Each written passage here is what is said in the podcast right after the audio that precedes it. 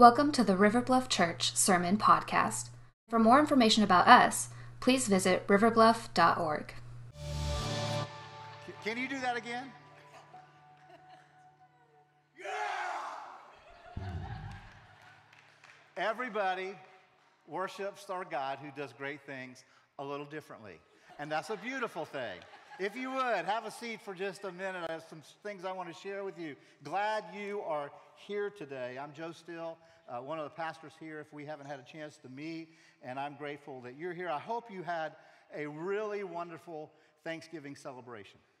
And we're grateful that you have chosen to join us for what we consider to be our, our weekly celebration of the great things that God has done and continues to do in, in our lives. We're so glad that you joined us today. Uh, I want to especially welcome any maybe first-time guests. If this is your first time uh, at River Bluff, I want to welcome you in a special way today and encourage you on your way out, if you'll stop by our welcome desk out there. Uh, we've got a, a gift that we'd love to give you uh, and get to take the opportunity to get to know you just a, a little bit better. And uh, because we consider you one of the great things that God has done by bringing you uh, to worship Him with us, and so we want to thank you for that. Oh, today's a, a, a special day for a couple of reasons. One, we're kind of launching two uh, initiatives that we do annually around here uh, at this time of the year. The first one is the Week of Prayer for International Missions, and I'm hoping that you will choose to participate in that. Uh, it's a week-long focus uh, where we cover our international missionaries uh, in prayer. It also gets our hearts prepared uh, to give sacrificially and generously towards that work through the Lottie Moon Christmas Offering. And so I'm going to ask you to, to be a part of that great work. There are prayer guides on your way out. You can pick one up on, on one of the tables on your way out. If you're a, a regular at River Bluff, you should have already received one in the mail. If you're one of those people that loves things electronically, you can sign up uh, to be text a message each day with a link that takes you to even more information about how to pray for our missionaries Uh, in the field. And as you're being prepared by the Holy Spirit to give generously and sacrificially to the Lottie Moon Christmas Offering, uh, I, I want to I want to encourage that uh, because it it and I want you to know that every penny of that offering goes directly to our missionaries in the field. Doesn't pay any administrative costs or anything like that. It goes for the work that, that they're doing. So uh, this morning, we're actually going to pray for one of those missionaries. Uh, it's a missionary family, uh, uh, the Lynch family, that serve in Belgium. Uh, Belgium is one of those European countries where about one percent of the population uh, is evangelical Christian. So it's a place of great lostness, and people are desperate for the Lord. And Uh, one of the ministries that they serve in, they serve people who are battling depression and among whom the suicide rate is astronomical. And so we want to pray for them and pray that every time that they meet, that the hope of Jesus will have traction in the lives of those people that they're serving and ministering to. So join me this morning as we pray together. Father God, we come in the powerful name of Jesus, the name above every name, the, the only name in whom there is hope in this life. And so we come praying especially for the Lynch family. God, the, the, the sacrifice that they have made to travel overseas, to serve you, Jesus, to serve your gospel, to serve uh, people who are living in great brokenness. We pray for them now. We pray, God, that every time uh, they speak the gospel, the good news of Jesus, God, that it would have power in the lives of the listeners. We pray, Father, for the gospel to be uh, clearly communicated. Lord, we thank you that where your word goes forth, it never returns to you void. So I, I pray again for the Lynch family right now, that your hand would be on them, that your peace would fill their heart and mind, that every need that they have for the mission that you have given them would be met. And I pray for us, God, as you prepare our hearts over the next few days and weeks to, to give sacrificially. Stir us to generosity and sacrificial giving. It's in Jesus' name I pray. Amen. Second initiative that we are launching is something that we participate in um, annually with churches all around the world, and that is uh, the Journey Through Advent. Now, like we do so often, you know, uh, we are a people uh, of the book, this book, but we don't always do things by the other book. And so we're going to be doing things just a little bit differently. We know that Advent doesn't officially begin until uh, December third, next Sunday, but we're going to do our teaching series. Uh, we're stretching it out a little bit further so that each of the themes of Advent uh, has a message associated with it. And so I want to encourage you, if you're going to do uh, one of those Advent journeys, and I would encourage you to do that, a reading plan through Advent. You probably won't start till, till next Sunday.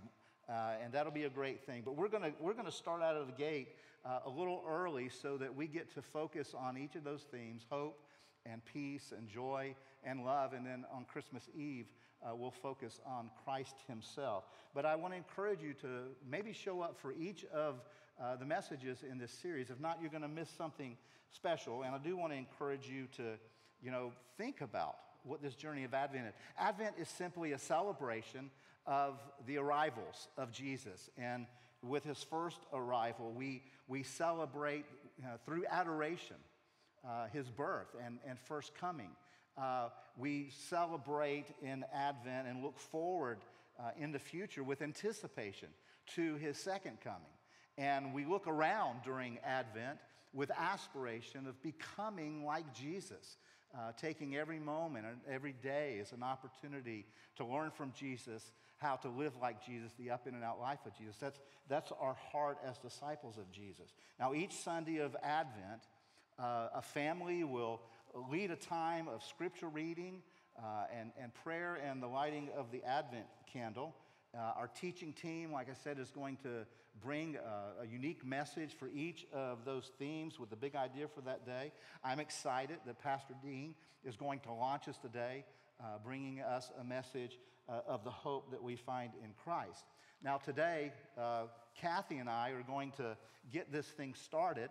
Um, hopefully, we're going to actually get the candle lit this, this time um, because I, I challenged, I had some struggles last time. Kathy? Today, I don't know if this is on, is it on? Thank you. Today we light the first candle on the Advent wreath, the candle of hope. Along with Christians all around the world, we are using this light to help us prepare our hearts and our minds for the coming of God's Son, our Savior, Jesus Christ. May we receive God's light as we hear the words of the prophet Isaiah. The people who walked in darkness have seen a great light. Those who lived in a land of deep darkness, on them light has shined. Romans one, sixteen through seventeen, we hear, "For I am not ashamed of the gospel, because it is the power of God that brings salvation to everyone who believes, first to the Jew, then to the Gentile. For in the gospel, the righteousness of God is revealed, a righteousness that is by faith from first to last, just as it is written, the righteous will live by faith." Please pray with me. Dear Heavenly Father, what a privilege it is to be able to come into a place this morning where we are free to worship you. Thank you that you have provided this for us. For those around the world who do not have this freedom, we ask that you be extremely close to them. Give them peace as they cling to you for their strength and hope. And as we focus on hope this morning, as our church enters this time of celebrating the one who gives us hope, our Lord and Savior, Jesus Christ, I ask that you open our eyes and our hearts to see the ones with whom we come into contact every day who need this hope. And I ask that you help us not only to see the need, but that you will help us be bold enough to share this hope with them. Now I pray as we continue to worship, that you will receive our worship and that we, you will help each of us to hear what you have to tell us. We love you, Lord, and we lift all of this up to you in Jesus' name. Amen. Amen. If you are able, we're going to ask you to stand again as we worship our Lord.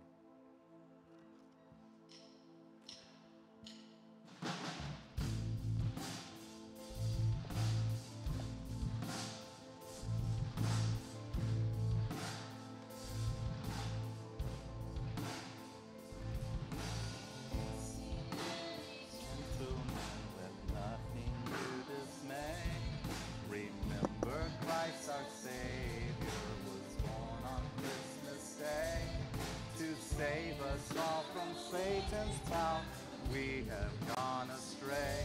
Oh, tidings of comfort and joy, comfort and joy. Oh, tidings of comfort and joy. He has come for us, this Jesus, He's the hope for all mankind. He has come for us, the Messiah.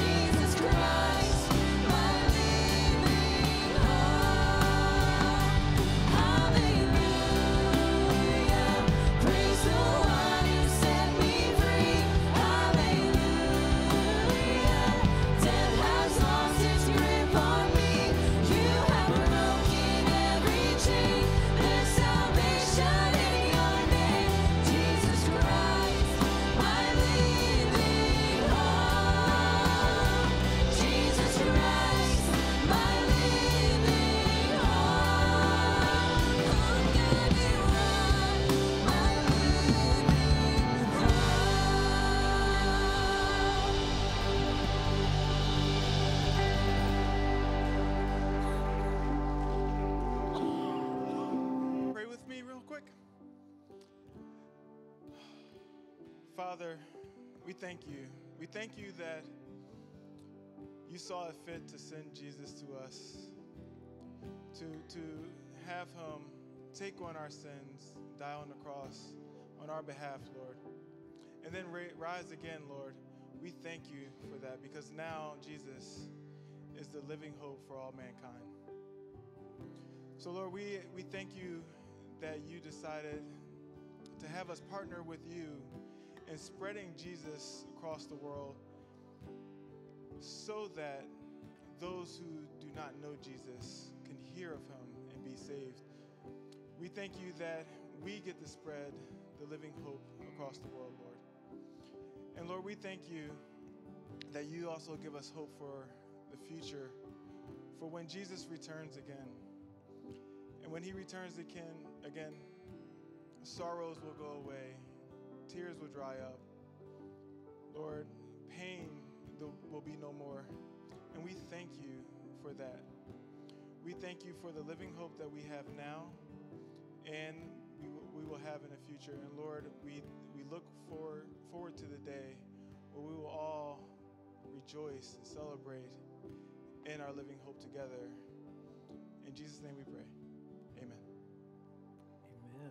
Thank you, Brother Ty. Well, good morning, River family. It's so great to see all of you, and I know we're ready to go on our diets after all of that food at Thanksgiving. I know I am, but it was it was great. And in that spirit of Thanksgiving, uh, I'm by the way, I'm Dean Infinger, associate pastor here. But I, I just want to say thankful, say thank you to so many of you here. I'm so thankful for all, for all of you. Um, I was having uh, prostate cancer treatment for six weeks down in Jacksonville, and so many of you uh, sent me emails and texted me and sent cards and gift cards. And thank you so much for that. It meant so much to me, but especially those prayers. Thank you for your prayers. And I'm happy to report it was a complete success with no side effects. So, praise the Lord. God is good. Well, we're here this morning to talk about hope and the hope that we have in Jesus.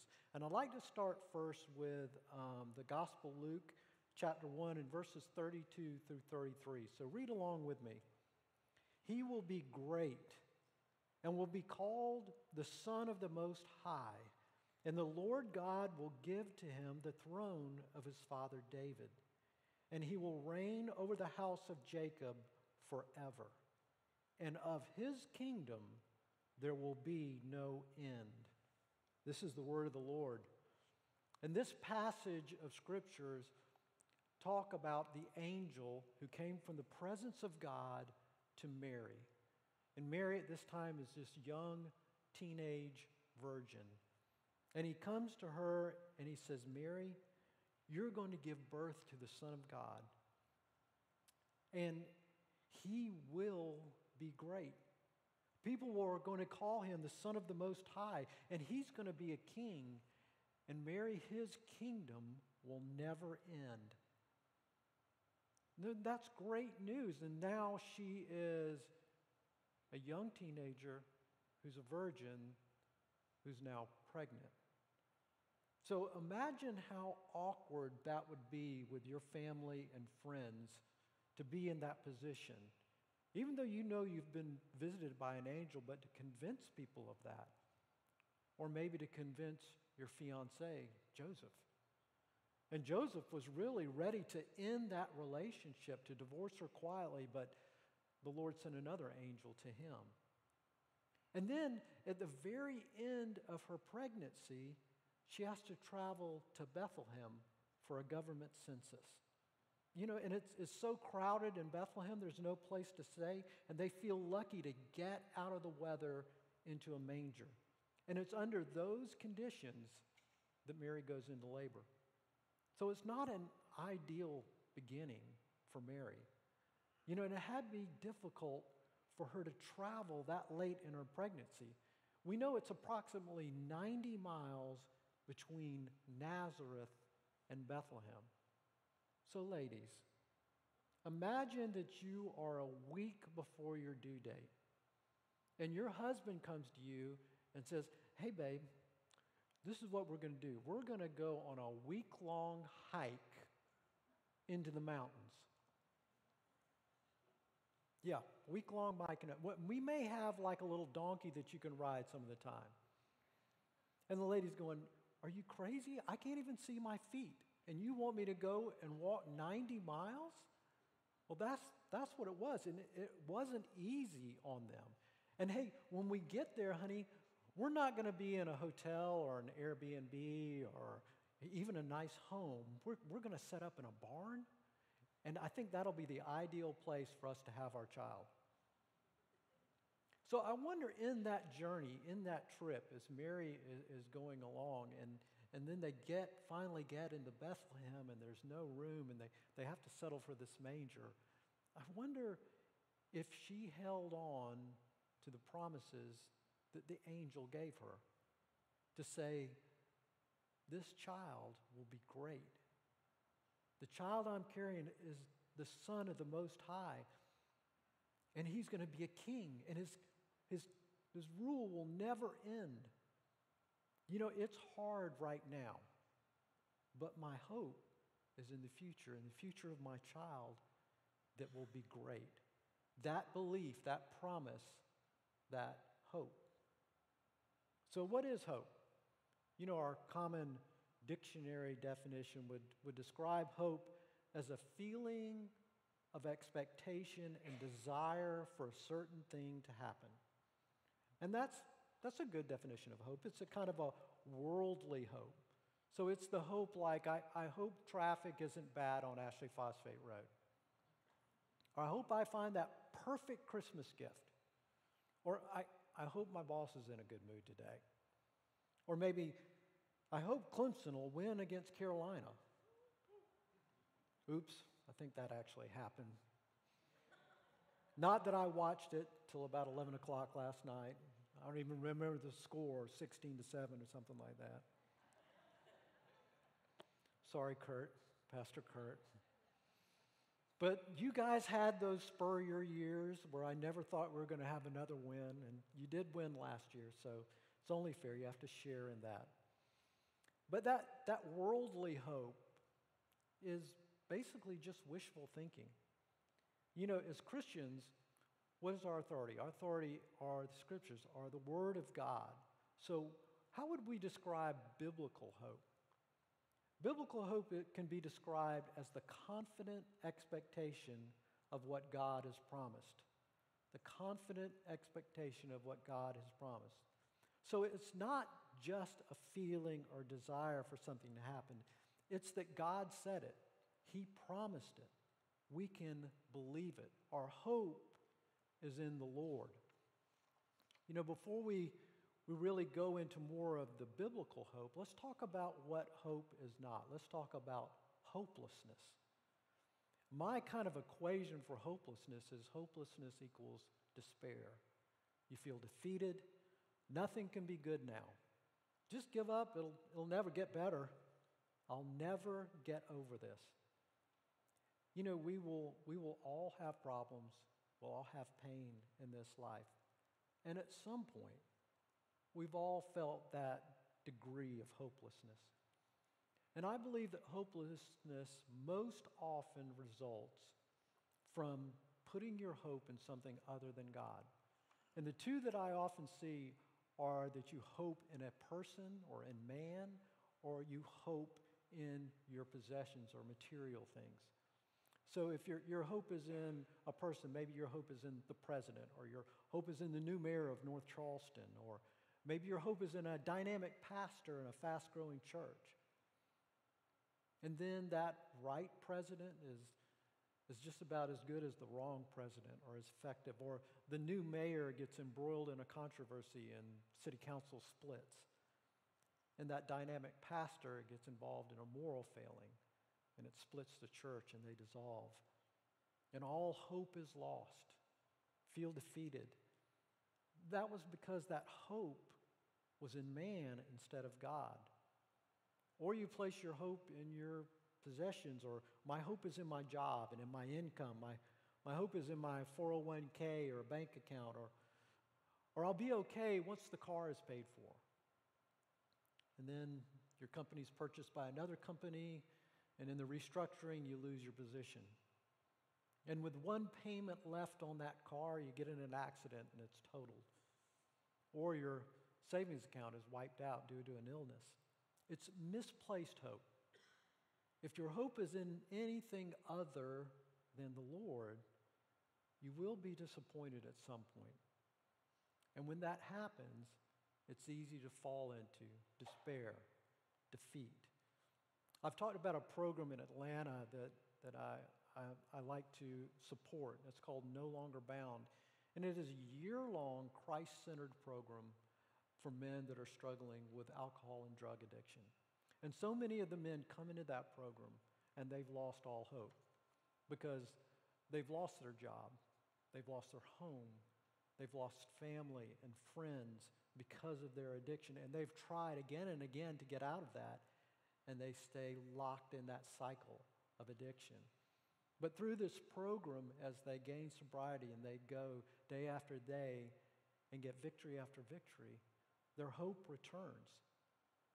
They, they know that No Longer Bound gives the facility, it gives an atmosphere and counseling, but God does that work.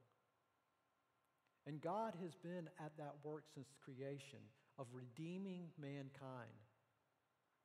So if we're a Christian and our hope is in the Lord, then we never lose hope. As Christians, we're not immune to difficulty or tragedy. And many of us have had those dark seasons of our life, those dark valleys of the soul. But that's why I love the Bible. And Joe has mentioned this before, but just the honesty of the Scripture to show us men in the Bible, really heroes of the Scripture, who've struggled with the same things that we struggle with. And I like the story of Elijah, the prophet Elijah from the Old Testament. And Elijah has this mountaintop experience and then goes to the valley of despair. And this is how it kind of plays out. There's been a drought in the land for three years. And King Ahab has been searching for, for Elijah. And a lot of the prophets of God have been killed. Elijah challenges King Ahab. He says, meet me on Mount Carmel, and we're going to have a showdown. Bring all those prophets of Baal, the four hundred fifty prophets, up. And what we're going to do is we're going to have two sacrifices. We're going to have this sacrifice for the Lord God of Israel, and we're going to have this sacrifice for Baal. And then we're going to call out to these gods, and the one that ignites the sacrifice, who consumes it, that will be the true God. And we want all of Israel there to witness this. And so they meet, and they're up there, and he lets the prophets of Baal go first. And so the prophets of Baal, they cry out to their God, and they cut themselves, and he kind of taunts them, says, maybe your God's sleeping, and they yell louder, but nothing happens with their sacrifice. But then Elijah says, what are you going to do? Who are you going to serve, the God of Israel or, or this prophet? And so he prays to the Lord, and he's put his bull on the altar of stone and wood, and he's doused it three times and built a trench so that water flows out. And when he prays to God, God brings down fire from heaven. It is so explosive and so hot that it burns the bull, it burns the wood, it burns even the stones, and evaporates all the water. Can you imagine how powerful, what a scene that would have been for Elijah and for all the people of Israel? And then he says, don't let any of these prophets get away. And they take them and they kill all the prophets of Baal, all the false prophets. And that's not the end. He goes and through the drought and he prays for rain. And the Lord brings the rain. But that's not the end. Then Elijah, under the power of the Holy Spirit, outruns Ahab's chariot all the way to Jezreel. So you look at that story and you say, wow, that is so incredible. God, I know I can depend on you. You're faithful. You're so powerful. What a display of your might and your glory. But then Jezebel sends Elijah a death threat. Read with me in First Kings nineteen, one through four. Ahab told Jezebel all that Elijah had done and how he had killed all the prophets with his sword. So Jezebel sent a messenger to Elijah to say, "May the gods deal with me, be it ever so severely, if by this time tomorrow I do not make your life like that of one of them." Then he was afraid, and he arose and ran for his life and came to Beersheba, which belongs to Judah, and left his servant there. But he himself went a day's journey into the wilderness and came down and sat down under a broom tree. And he asked that he might die, saying, "It is enough. Now, O Lord, take away my life, for I'm no better than my fathers. I'm done, Lord. Take me out. I've lost all hope. The people have consistently broken their covenant with you. They've worshiped these, these false idols. They've killed the prophets. I'm the only one left, and now they want to kill me." Have you ever felt like Elijah? Just that sense of defeat? I mean, why bother? Why go on? Doesn't make any difference. I'm so hurt, and I'm in such pain. It's too much to bear. I'm tired. I just don't want to take another step. I can't go on. But the rest of that story is where the Lord comes to Elijah and speaks to him. He tells him, "You're not the only prophet left. And there's seven thousand in Israel who've not bowed down to Baal." Hopelessness makes us want to give up, to throw in the towel. But it can be a death sentence. Viktor Frankl, who was in the Nazi concentration camps and survived, he wrote a book, Man's Search for Meaning. And he talks about how hope for the future was the single most important factor in determining whether his fellow prisoners would survive the concentration camps or not. And he writes, "The prisoner who had lost faith in the future, his future, was doomed. With his loss of belief in the future, he also lost his spiritual hold. He let himself decline and become subject to mental and physical decay." Viktor Frankl knew that he had to find hope, had to find something to live for. And for him, it was to see his family again. It was to write this book. And he believed that every hardship that he endured in that concentration camp would make him stronger for his future. So what's your hope? What's your hope today? What, what helps to keep you moving forward? What do you hold on to in the difficult seasons of your life? You know, we talked about the Old Testament Elijah prophet. And I'd like to talk about another prophet from the Old Testament, Micah. Read with me Micah seven, seven. "But as for me, I watch and hope for the Lord. I wait for God, my Savior. My God will hear me." So you would think with Micah, well, his circumstances must have been a lot better than Elijah's. But actually, in those verses one through six of that seventh chapter, he tells you about the time that he's living in, and it's a time of violence. There's rampant idol worship. It's a time of wickedness where the leaders loved evil and hated good. They twisted justice. They accepted bribes. There was family against family. But despite all this, Micah says, "I look to the Lord for help. I will wait confidently for God to save me. My God will certainly hear me." Like Micah, we can hope in the Lord. We can look with that same expectation. We can lean in because hope is not dependent on your circumstances.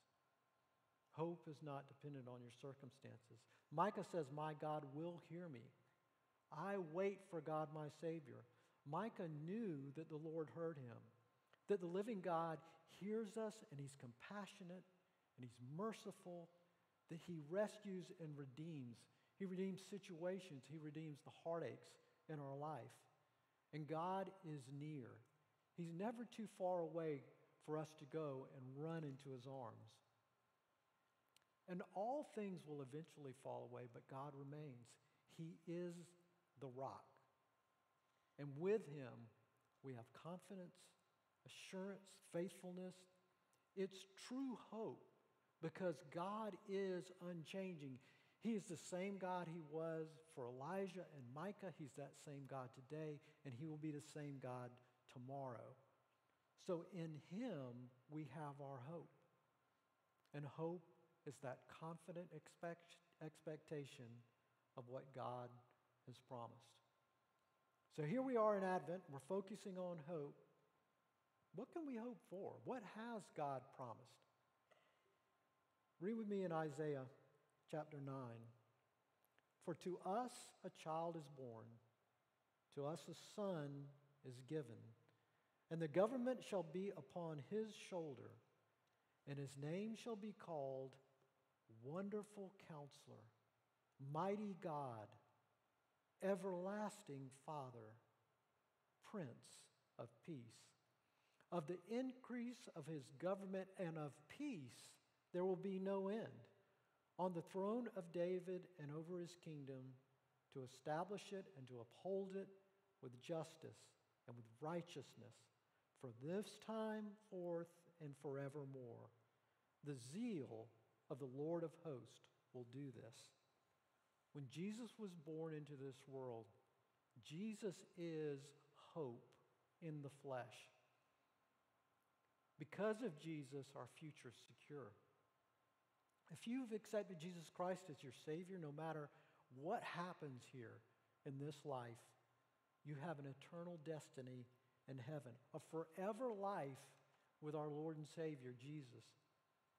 You know, and I love the phrase there in Isaiah, of peace there will be no end. Can you imagine that? Never-ending peace?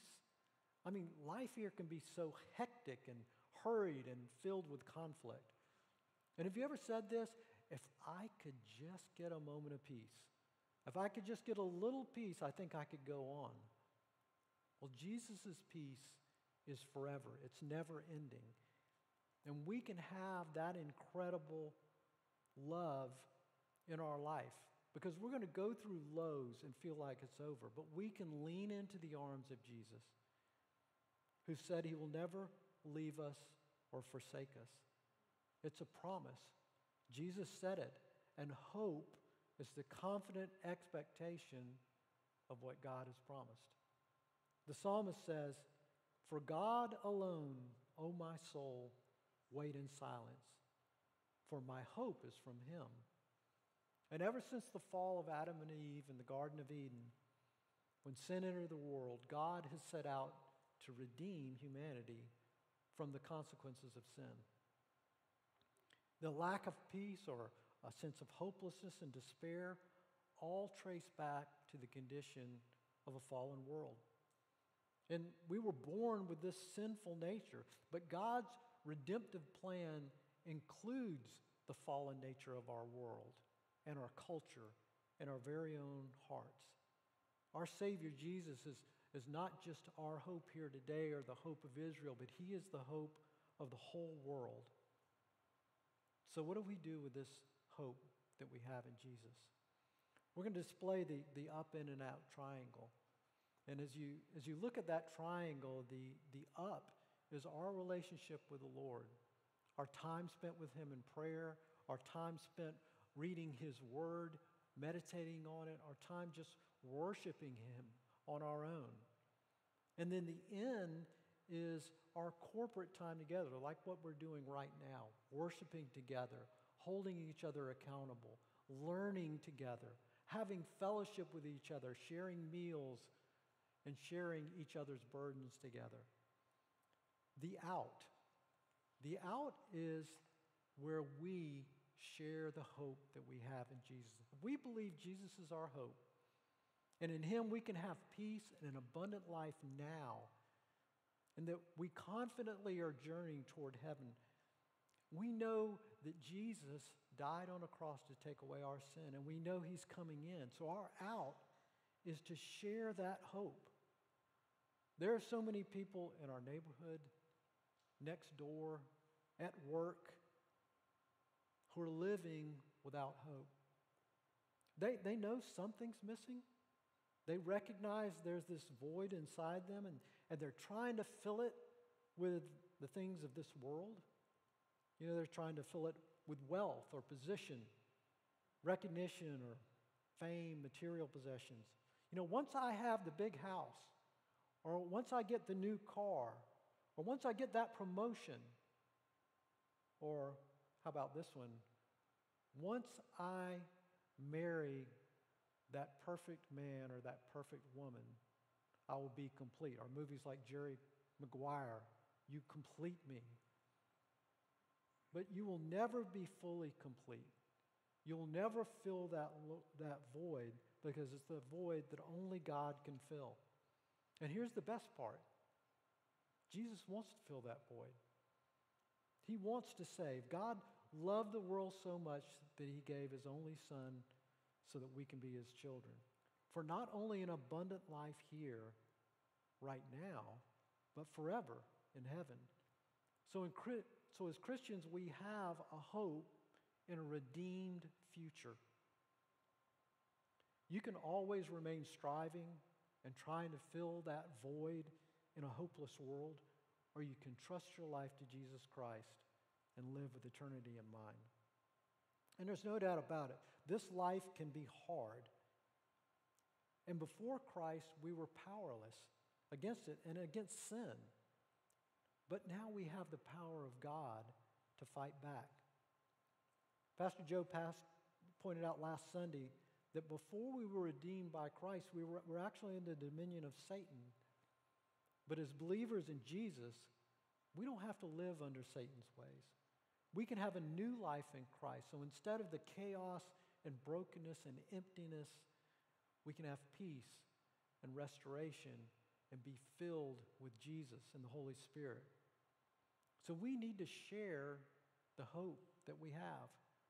And we can live our lives in such a way that people see a difference in us. So that even in the midst of difficulties, people would ask, how can this person walk in such hope when they're facing what they're facing? How does she have such peace? Why are they so kind to everyone? You know, there's a story that illustrates this point. It's called the, the story of the wise woman. And it's one of those that's been passed down, you know, the ones that say author unknown. But I love this story. I'm, I would like to read it to you. A wise woman who was traveling in the mountains found a precious stone in a stream. The next day she met another traveler who was hungry.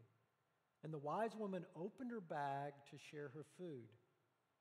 The hungry traveler saw the precious stone and asked the woman to give it to him. She did so without hesitation. The traveler left, rejoicing in his good fortune.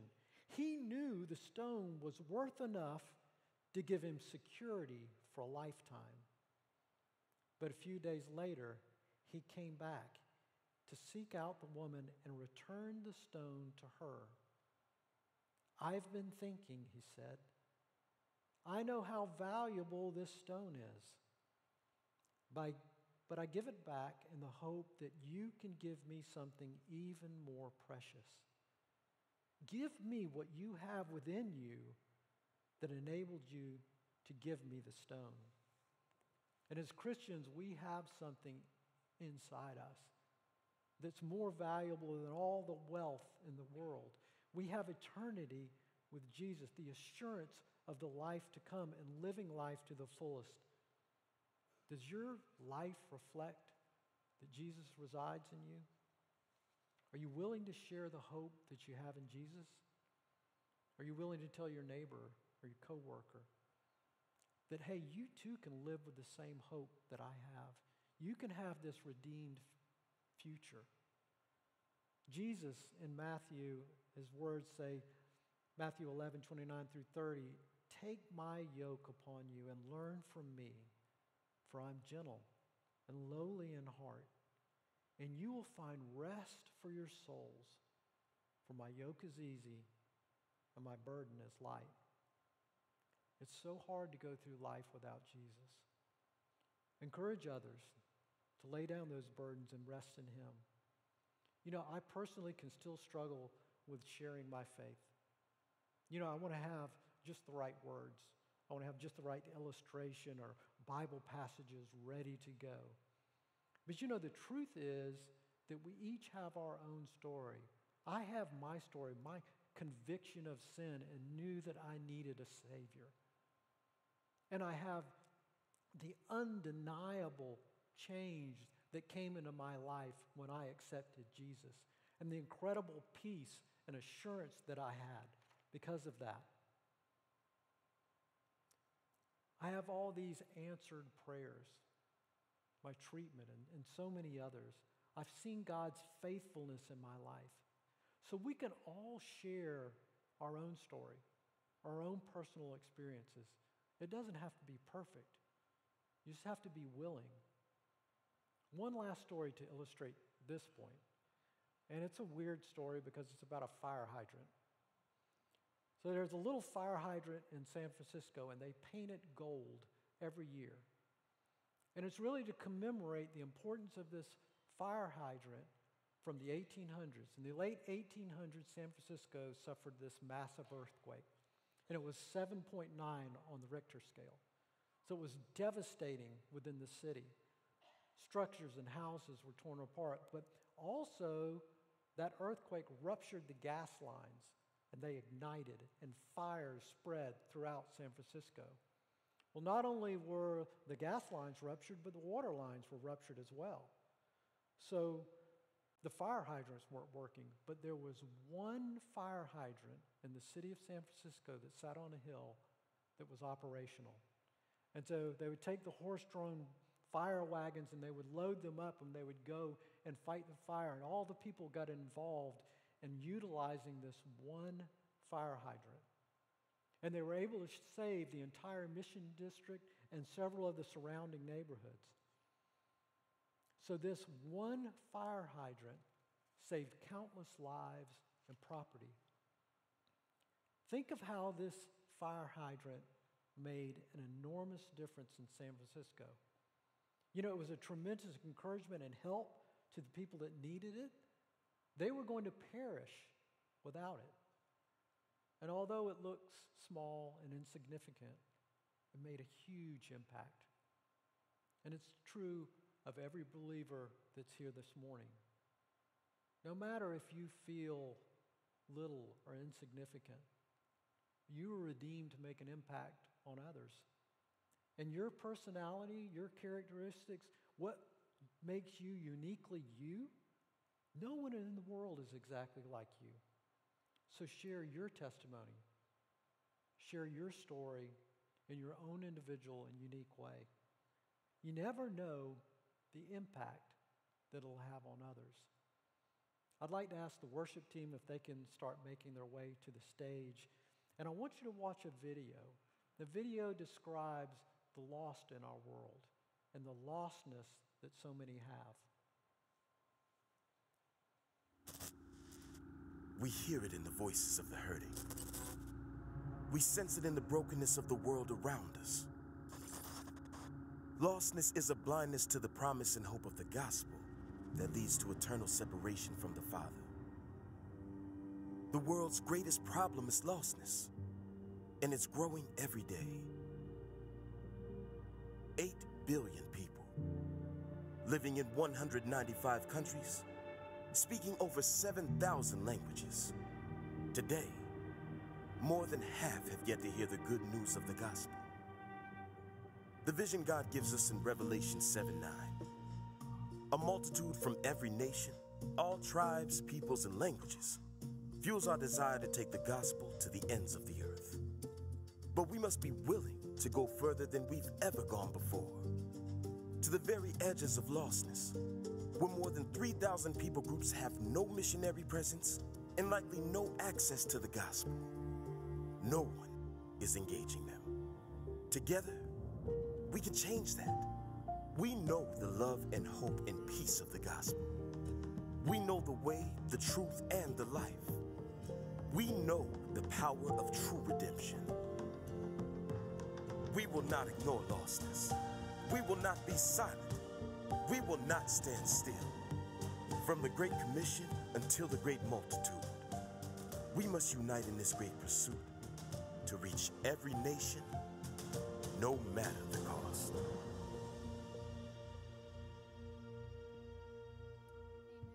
We have a beautiful hope in Jesus Christ, and that is something that we should want to share with others. So we're going to sing about just that. I want to invite you guys to stand and join us as we worship.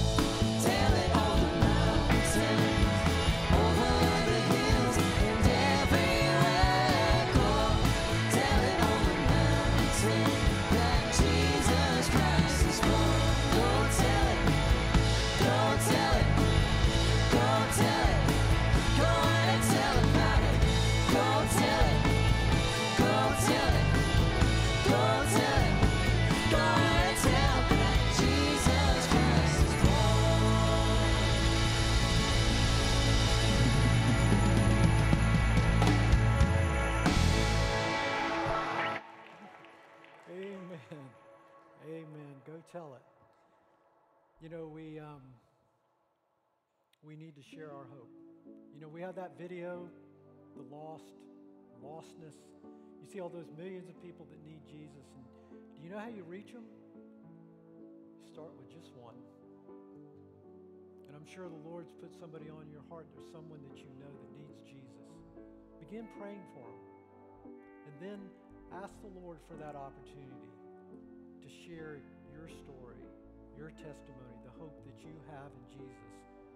And just like that little fire hydrant, you never know the impact that you might make. So have a blessed week. We'll see you next week.